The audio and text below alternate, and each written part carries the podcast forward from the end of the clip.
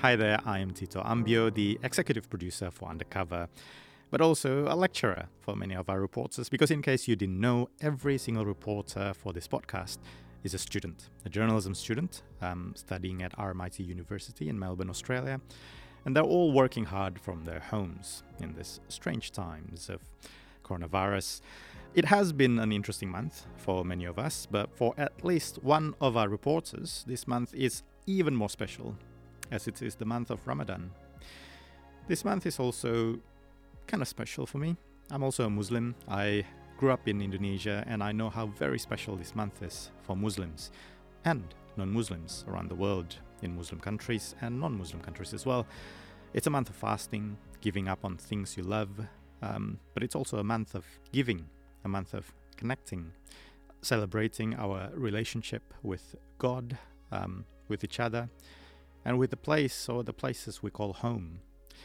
For one of our reporters, Saba Hashmi, and for many other Muslims around the world like us, Ramadan this year is going to be a little bit different. So here's Saba with her story about her Ramadan this year in Melbourne, Australia.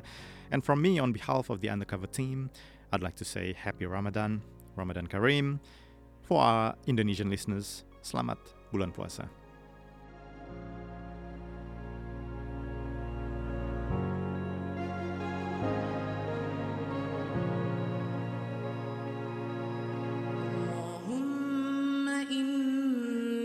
لك صمت وبك آمنت وعليك توكلت وعلى رزقك أفطرت That prayer you hear is the one Muslims recite when breaking their fast. Muslims around the world break their fast at sunset in the ninth month of the Islamic calendar, Ramadan.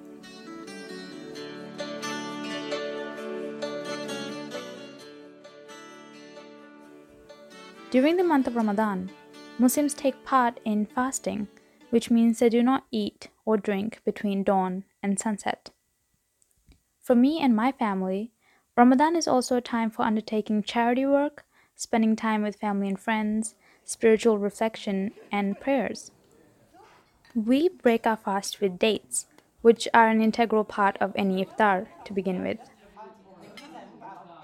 From pakoras to samosas, pastries, wheat sweets, and fruit of all kind we prepare for ourselves. Breaking fast is a communal affair, as it is very common for mosques to host large iftars, especially for the poor. Whatever we cook, we donate half of that food to our local mosque to distribute amongst the poor. We also have relatives come over and read Quran in large gatherings, which is believed to increase your good deeds by tenfolds. For those who don't know, Ramadan fasting is an obligation to all adults, except those who are elderly, ill, traveling, pregnant, breastfeeding, diabetic, chronically ill, or menstruating. For the 1.8 billion Muslims in the world, every year Ramadan brings a sense of community, unity, and a spiritual feel of togetherness. It is one of the five pillars of Islam. In my family, we have the Hafiz and the Hafizas reading most of the Quran because they're the ones who have memorized it. Coincidentally, in my family, that's my duty. We do this to celebrate the first revelations of the Holy Quran to our beloved Prophet Muhammad during this month. However, this year, things are a little bit different. Typically, the six of us would all go to the mosque to pray the nightly Taraweeh prayers. Because of the coronavirus pandemic, the lockdowns and the social distancing in place, we have to stay at home and miss out on this opportunity, which rewards a person 70 times for the regular acts of worship, which is a real disappointment. Two of the busiest mosques, Al Taqwa and Fawkner Mosque, will be observing the lockdown instead of the Taraweeh prayers that would typically have people lined up outside to pray in a congregation. Um, so Ramadan, if it goes into Ramadan, then Ramadan will certainly be uh, very different because we are very accustomed to Ramadan centered around our mosque, uh, whether it is the iftar or the uh, breaking of fast, uh, the Taraweeh prayers, and so on. Imam Ashraf speaks about Ramadan under the coronavirus at Al Taqwa Mosque. A very important message behind this is our religiosity, our spirituality should not uh, be weakened because we are not able to perform certain things in our mosque. Um, I think we have um, emphasized this a couple of times that uh, when we adapt and when we use a new opportunity, even in a different circumstance, uh, to continue to be good Muslims, uh, that in itself is a, um, um, a very important contribution. I believe that this virus brings a time to reflect deeply within ourselves and to increase our faith.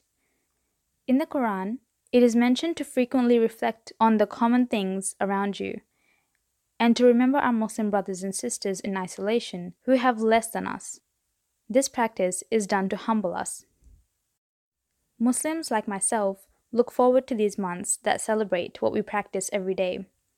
And Ramadan ends with the sighting of the next full moon. This is a signal to mark Eid al Fitr, a three day celebration which rewards the difficulties each of us faced during the times of our fast. Even though we're not celebrating Ramadan its ideal way, the most important thing to remember is we have our faith. And this isolation is a test for us to come out stronger on the other side.